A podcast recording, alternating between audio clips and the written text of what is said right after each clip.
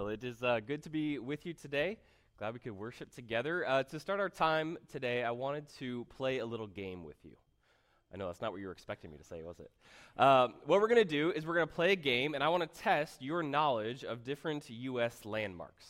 Okay, so how it's going to work is in just a moment, we're going to put a picture, a series of pictures actually, up on the screen, and it's going to be a zoomed in version of just part of one of these landmarks. I'm going to give you a few seconds. You can talk with whoever you're sitting near, and let's see how well you do. I'm going to tell you that last night uh, we had a few people go five for five. So let's see if you are as smart as the people that come to Saturday night service, all right? Go ahead and put the first picture up on the screen. Take a few seconds. All right, shout it out. Who thinks they know it? The Golden Gate Bridge. Is that correct? That is correct. Very good. All right, put the second one up.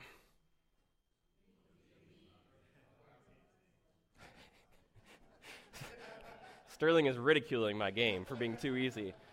Who thinks they know what it is? The bean. Is it the bean? It is. All right, this one may be a little bit more challenging. Go and put the third one up. What now, Sterling? Huh? Statue of Liberty, any other guesses? That's what we think. Is it the Statue of Liberty? It is. Very good. Impressive. All right, uh, two more. Go ahead and put the fourth one up. I love the disappointment when you all think it's too easy. That's incredible. It is Mount Rushmore. And then here's the last one. Now, you would be, if you don't know what this is, it's probably because people don't actually want to go here very often. Uh, does anyone think they know what it is? See, not, not much knowledge. Go ahead and put it up. It is the home of the White Sox. What's it even called now, Eric? Guaranteed Rate Field. Woo. Now, I, I should mention, I, my original picture was Wrigley Field, and Eric changed it to mess with me. but really, he just set up an opportunity to make fun of the White Sox, so thank you for that. I appreciate that. How many of you got uh, three or more correct? Three or more. Four or more. How about all five? Anybody get all five? A few of you. Wow, okay. Good job. You're not lying in church, are you? Okay.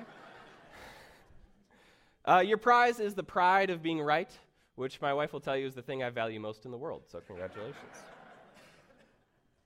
let's, uh, let's pray, and then I'll tell you why we did that. Father, thanks for today. Thank you for uh, this time of worship, for being together as a church family. Uh, Lord, as we open up your word, would you just speak to us? Uh, God, would you remind us of just how much you love us? Uh, Lord, would you encourage us to step into the life that you have called us to? We pray all this in your name. Amen. Uh, today, we're continuing in our Gospel in Genesis series. If you've been tracking with us coming the last month or so, we've been doing this and we've been looking at some of the most foundational questions of life. We've been talking about things like where did we come from and what are we here for? What went wrong in the world?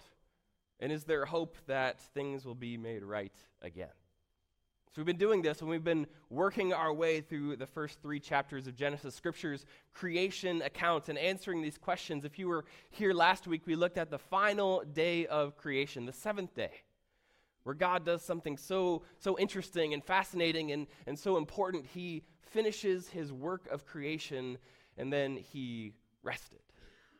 He rested and he invites us into that rest as well. So today we're continuing in Genesis chapter 2, and, and what we're going to be doing is we're going to do something that we just experienced together. Where we're going to look at this creation account that we just have spent weeks looking at, but we're going to look at it through a particular lens this, this different perspective where we're going to zoom in on just one part of the creation story. We're going to zoom in and we're going to look at what God considers to be his greatest creation, the, the apex of what he did, of the work that he has done. We're going to look at the creation of us, of mankind, of the first human being. And so we have to think about it this way where, where Genesis 1 gave us kind of this big picture overview where we saw everything that he did. And then here in Genesis 2, we're going to see him zero in and zoom in and focus us on just a few things, things that matter, things that inform how we live, the purpose that he has given us. And so today, I just want to show you a few things. I want to show you the person that he made, the place that he prepared, and the protection that he gave us from the very beginning. So today, if you have a, a Bible, turn with me to Genesis chapter 4. Uh, we're going to work through several verses today. We'll read the first four of our time now. This is verse 4. These are the generations of the heavens and the earth when they were created, in the day that the Lord God made the, the earth and the heavens. When no bush of the field was yet in the land, and no small plant of the field had yet sprung up, for the Lord God had not caused it to rain on the land, and there was no man to work the ground, and a mist was going up from the land and was watering the whole face of the ground. Then the Lord God formed the man of dust from the ground and breathed into his nostrils the breath of life. And the man became a living creature. Here's the first thing that we see today this person that God makes. This person that he has created. I'm sure I mentioned this before. Uh, I don't know if I've done it in this room. Have I told you guys about my IKEA theory? My IKEA theory is that there are two types of people in the world uh, people that, uh, w- one group of people that when they buy something from IKEA, they carefully follow each instruction as they assemble it. And the other type of person just randomly starts working and figures it out as they go. And because we live in a fallen world, these two people marry each other every time. I've told you that, right? Um, Judy and I, we, we experienced this after we got married. We bought a dresser or something, and, and we went to, to put it together. And by the time I had found the instruction book, she was already like four steps in and she was mad that I was going so slow, and I was mad that she was being so reckless. So now we just buy our furniture pre made. We don't do the work anymore. But this was the, the idea. This experience was what I thought of when I was reading these words. And, and again, remember the purpose of what we're looking at. As God is, is zooming in and focusing our attention on this particular part of the creation account. Notice the similarities of what we looked at a few weeks ago. Go ahead and put uh, Genesis 1, verse 26 and 27, and notice the similarities that we see. We see this that God said, Let us make man in our image, after our likeness. So he created man in his image. So, this, I think, is why we get these two perspectives, because here we see two different aspects of who God is. We see this in Genesis 1 that God is infinitely powerful, that He said, and it happened, that He spoke us and spoke the world and spoke everything into existence, that He is above all and greater than all. And then here we see in chapter 2 that God isn't just powerful, He is personal, that He didn't just speak, He breathed. He breathed life into us. He formed us. He made us with his own hands.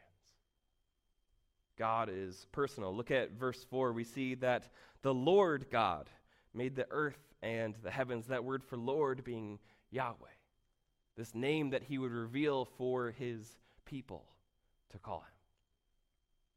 So, this is how our, our story, the story of humanity, begins with God forming and God breathing.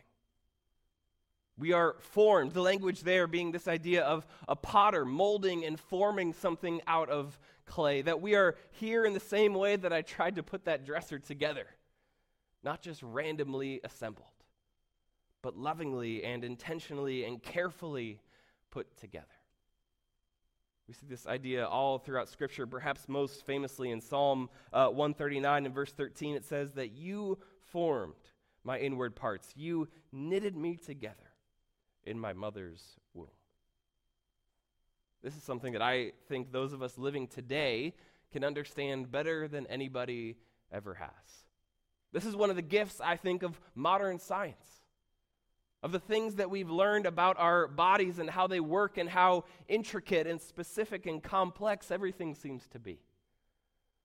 There are over 2 million working parts in one eye.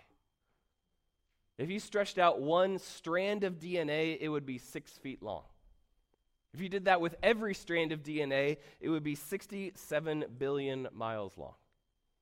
That's enough for 150,000 trips to the moon, in case you're wondering.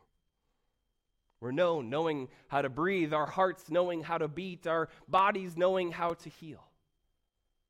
Those who have studied it claim that the, the human brain is the most complex thing ever discovered. And this is what Scripture has said from the beginning that we have been carefully and intelligently and intentionally put together. That there is a good design made by a good designer. And this is what I want you to notice today that the God who thought of all of that, the God who put everything where it is, the God who assembled the entire universe, put every cell together in your body. That God knows you by name. He made you specifically, intentionally, that you were created on purpose and for a purpose. You are not some cosmic accident, not a mistake. You have been molded and shaped and formed by a God who knows you and loves you. This is why Genesis 2 exists. This is why God zooms in and gives us this second perspective of what he did to remind us that God is not just powerful, he is personal, that you matter to him. God formed us, and then look again at verse 7. We're told that he breathed his breath of life into us, and it was only then that the man became a living creature. What a strange and, and weird and yet beautiful image this is. Some of you know this about me. Uh, I am not a hugger. Uh, we all have our hug list, right? Like some of you are like, uh, you'll hug anybody. You'll go hug a stranger, and that's just your thing. My hug list is my wife and my son and my mom. Like, if I don't see you at Thanksgiving, don't hug me. Let's just stick with a handshake. But my breathe on list is zero. Like, don't breathe on me. I don't care who you are. Our son, uh, he's teething right now. He's been drooling on me. I don't care for that at all. like, keep it in your mouth. And so this idea is a little bit strange to me. But what good news this is. What good news it is that we have a God that doesn't just love us from a distance. What good news it is that He is close enough to breathe on, a God that truly knows us. I remember when uh, Luca was born, I remember the first time I was able to hold him, and I was so scared I was going to break him. And, and parents, maybe you remember this feeling of, of just wanting to stare at his face, of just wanting to learn every feature, to notice every detail, to know this person that I helped create. See, this is the picture that we've been given of God here in this Genesis account. That God, in this act of fatherly love, got up close and personal. Imagine Adam waking up for the first time and looking up, and this is the first thing he saw his heavenly Father staring at him in love. I think this is why this matters, because this here is a picture of what it looks like to put your faith in Christ. We see this idea all throughout Scripture of the, the breath of God, the Spirit of God coming and bringing light and life into death and darkness. Jesus talks about this uh, many times, but especially in John chapter 3, he says that truly, truly, I say to you, unless one is born of water and the Spirit, he cannot enter the kingdom of God. In other words, what happened to Adam physically is what must happen to you spiritually. It's what Paul teaches in 2 Corinthians chapter 5 that to be in Christ is not just to be a little bit better version of yourself. Not just to be a good person, not just to do good things. To be in Christ, to have faith in Him, is to become a new person, to have new life, to put your old self and your old ways and your old desires to death, and to live in His power. This is what God offers to you and to me today to breathe, to breathe His Spirit, to bring new life in areas where there is only death and darkness. To breathe hope into that relationship that you believe will never be mended. To breathe love to your insecurity, to breathe hope to your belonging, to breathe freedom to the strongholds holding you back. This is what God longs to do. It's what we see in Romans chapter 12 that we would be transformed by the renewing of our minds. And this is my hope for you that this would be our prayer God, renew me, make me a new creation, bring me life where there is death, bring me light where there is darkness, bring hope into every part of who I am. Life comes from the breath of God. This is the person that He made. I want to show you next the place that He prepared for us.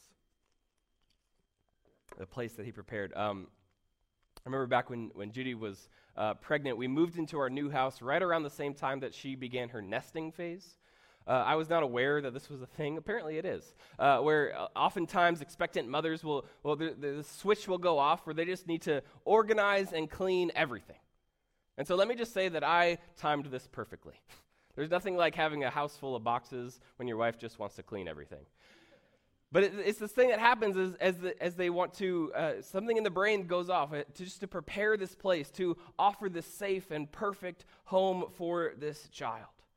And so we had so many plans. We were going to do everything. We were going to make it all great. We did so many house projects. The people at Menards like kind of knew me, which was weird. Um, but then the story ends that her water broke three months early, and none of those projects are finished. So don't come to our house. Nothing is done. That's not the point. But this is what we see God doing here of preparing this place, of making everything perfect for his children. This is what we're told. Look with me to Genesis chapter 2 in verse uh, 8. It says, The Lord God planted a garden in Eden, in the east, and there he put the man whom he had formed. And out of the ground the Lord God made to spring up every tree that is pleasant to the sight and good for food. The tree of life was in the midst of the garden, the tree of the knowledge of good and evil. A river flowed out of Eden to water the garden. There it, defi- it divided and became four rivers. The name of the first is the Pishon. It, it is the one that flowed around the whole land of Havilah, where there is gold, and the gold of that land is good. Bdellium and onyx stone are there. The name of the second river is the Gihon. It is the one that flowed around the whole land of Cush. And the name of the third river is the Tigris, which flows east of Assyria, and the fourth river is the Euphrates. Okay, so this is the place that he makes, and I know there was a lot of river talk, but stay with me here. He prepares this place for us. We're told this that he puts the man in the garden that he has created. That he puts him in this place filled with beauty and with provision, with water and vegetation, that God, in this act of love, gives him everything that he needs in his life. Even the names that were given show us this Eden, meaning a place of pleasure, paradise. The rivers, Pishon, meaning increase. Gihon, meaning bursting. Tigris, rapidly, and Euphrates, fruitful. Put it all together, and you get this image of God giving an overflowing abundance of blessing. That God's love is shown in this that He has created this place for us, He has prepared it, He has given us everything that we need for, a, for us to, to thrive and to flourish and to belong. This is one of the themes that we see over and over throughout Scripture of God preparing a place to belong, a place for his people. We see it here in Genesis 2, we see it throughout the Old Testament. We're told that the people of Israel were given this hope of a promised land, this land where their enemies would be defeated, a place of abundance, a place of rest where their needs would be met. We see this in the New Testament as well. We're told in John chapter 1 that the Word became flesh and made his dwelling place among us. This is what Jesus preached that the kingdom of God had arrived, that there is a place for anyone who puts their faith in him. And then, right towards the end of his ministry, we're told this in John uh, chapter 14 Jesus telling his disciples and giving them a promise. John 14 says, In my Father's house are many rooms. If it were not so, would I have told you that I go to prepare a place for you? And if I go and prepare a place for you, I will come again and will take you to myself, that where I am, you may be also.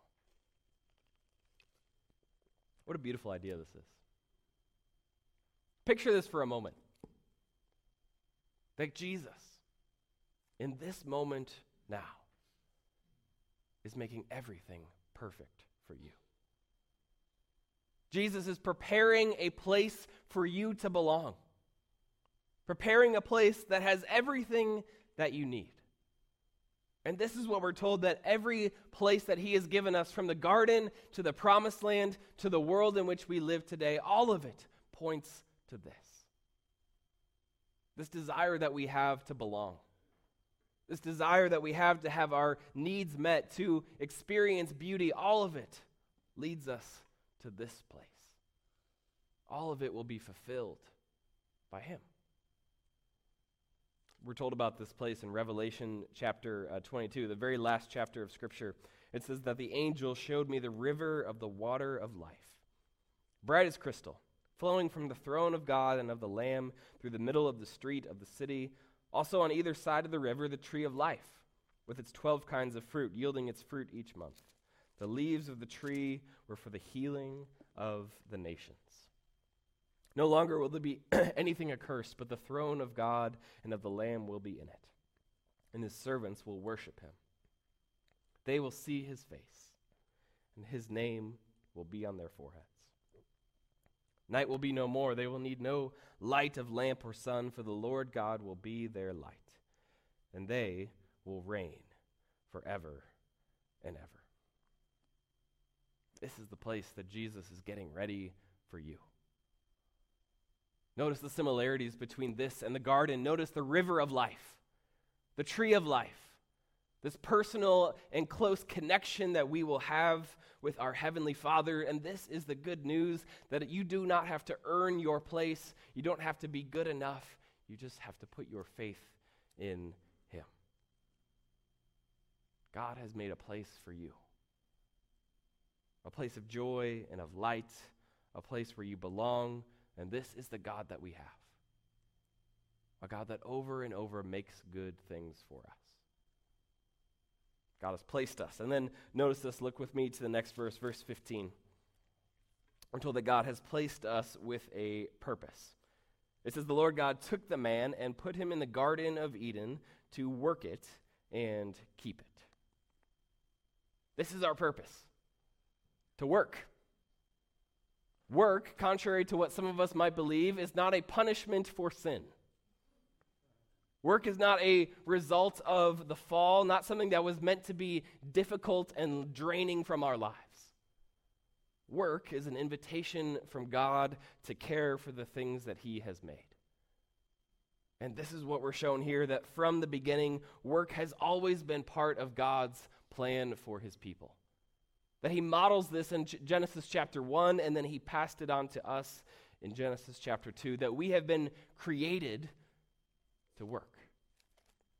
Uh, Timothy Keller, in talking about work, defines it this way. He says that work is rearranging the raw material of God's creation in such a way that it helps the world in general and people in particular thrive and flourish.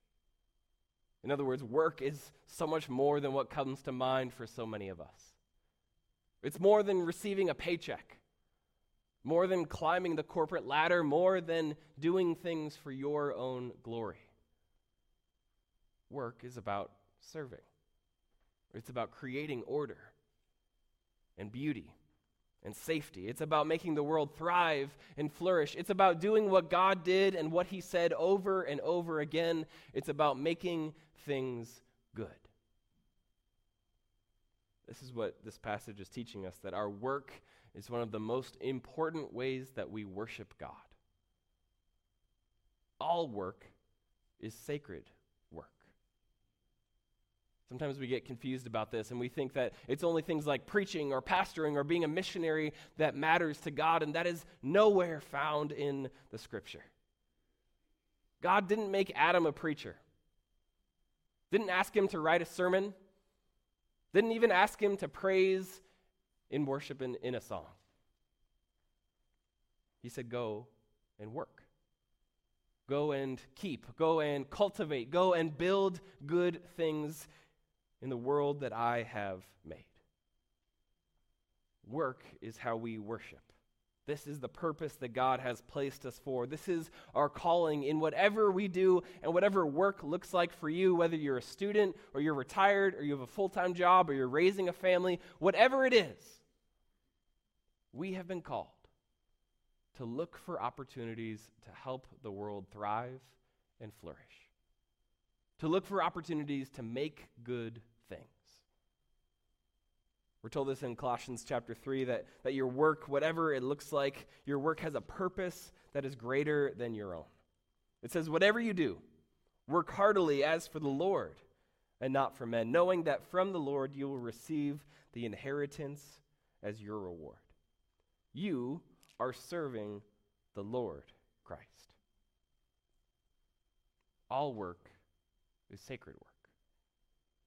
All of us are called, all of us are ministers with a ministry. The work you do, the way in which you do it, is to be an act of worship to your God. When you work hard, when you show integrity, your work becomes worship. When you care about your coworkers and ask how they're doing, your work is worship. When you show love to a classmate, when you make your home a place of love and hospitality, when your neighbors know that they have someone to call on, all of that is work and all of that is worship. This is our calling, this is our purpose. God has placed us where we are for a reason to worship God in the work that we do.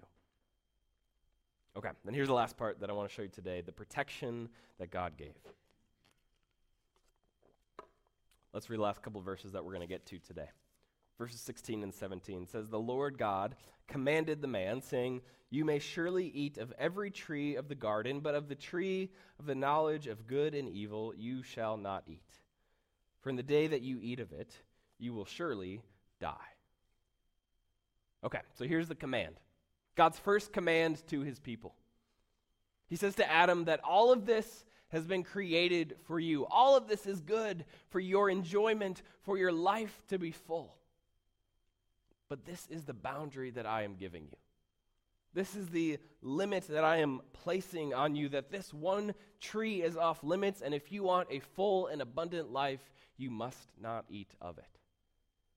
And here's the principle that I want to give to you today that God gives boundaries, limits, and restrictions.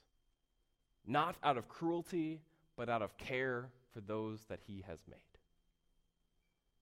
That because He loves us, and because He cares for us, and because He knows what's best for us, there will be things that God will try to keep you from, and there will be prayers that He will say no to, and there will be doors that He will close. Boundaries are a gift from a God who loves us and knows what's best for us.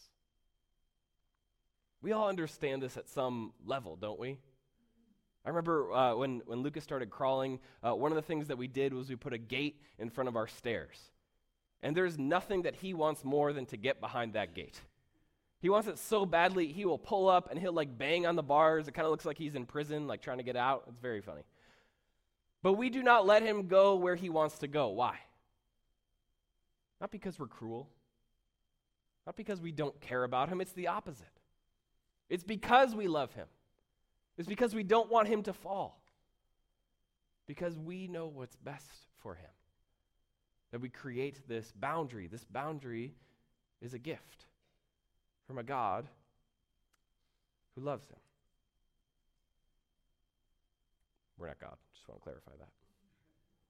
This is the picture of God that we see here, though, who imposes limits and boundaries, a God that later would give his people an entire set of laws, a God that calls us to deny our selfish desires and the things that don't line up with the life that he has called us to. He does this because he loves us, because he made us and he knows what's best. This is so crucial that we get this, and this is so hard for so many people. It's so easy to see God as this divine bully, as this mean parent who doesn't want us to have any fun. That to follow Jesus means not getting to experience the things that life can offer. What Scripture teaches is the exact opposite. Jesus says in John chapter 10 that he has come to give life, and life to the full, abundant life.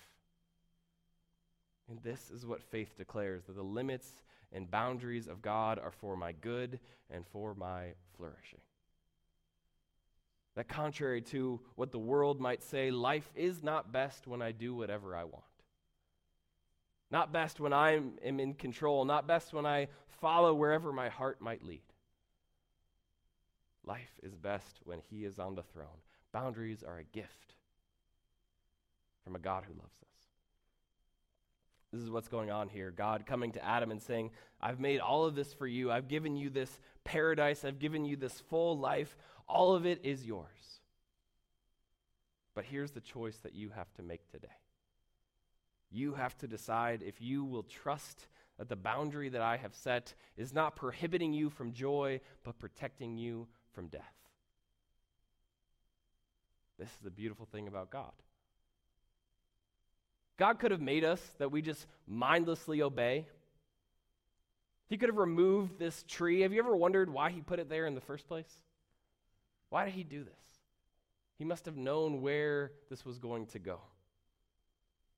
He did this because this is the nature of love. That we are made in his image, that we have been made to love, and love must always be chosen, it can never be forced. God gives Adam a choice. He gives you a choice. He gives all of us this choice to make. He's not going to force us to follow him. He doesn't want our unwilling obedience. He wants a loving relationship with you. So you get to choose between surrender and control, humility or pride, love or rebellion. And this is the question that God brings to us today. Do you trust that I love you, not just when I give you a blessing, but when I give you a boundary? Do you trust that I really care? Do you trust that I am your heavenly Father who gives good things to you? Do you trust that the one who formed you and breathed life into you, that your God knows you best? This is the invitation that he gives to us today, the choice that we must make. Will we trust in ourselves and our own abilities, or will we believe that life is best when he is in control? Let us be people who choose life, abundant life, life to the full. Let's pray. Heavenly Father, we do thank you for all the good things that you've given us. We know that you are a God that cares about us more than we can even imagine. We know that you have breathed life into us, that you have formed us. God, help us to remember that. Help us, for those that feel forgotten or alone, to remember that you see them, that they belong to you. Help us that are struggling with boundaries, struggling with knowing whether they can trust you or not. God, remind each of us of the grace that you have given. Remind each of us that your presence is here. Remind us that you are a loving Father who has created good and given us life. We pray this in your name. Amen.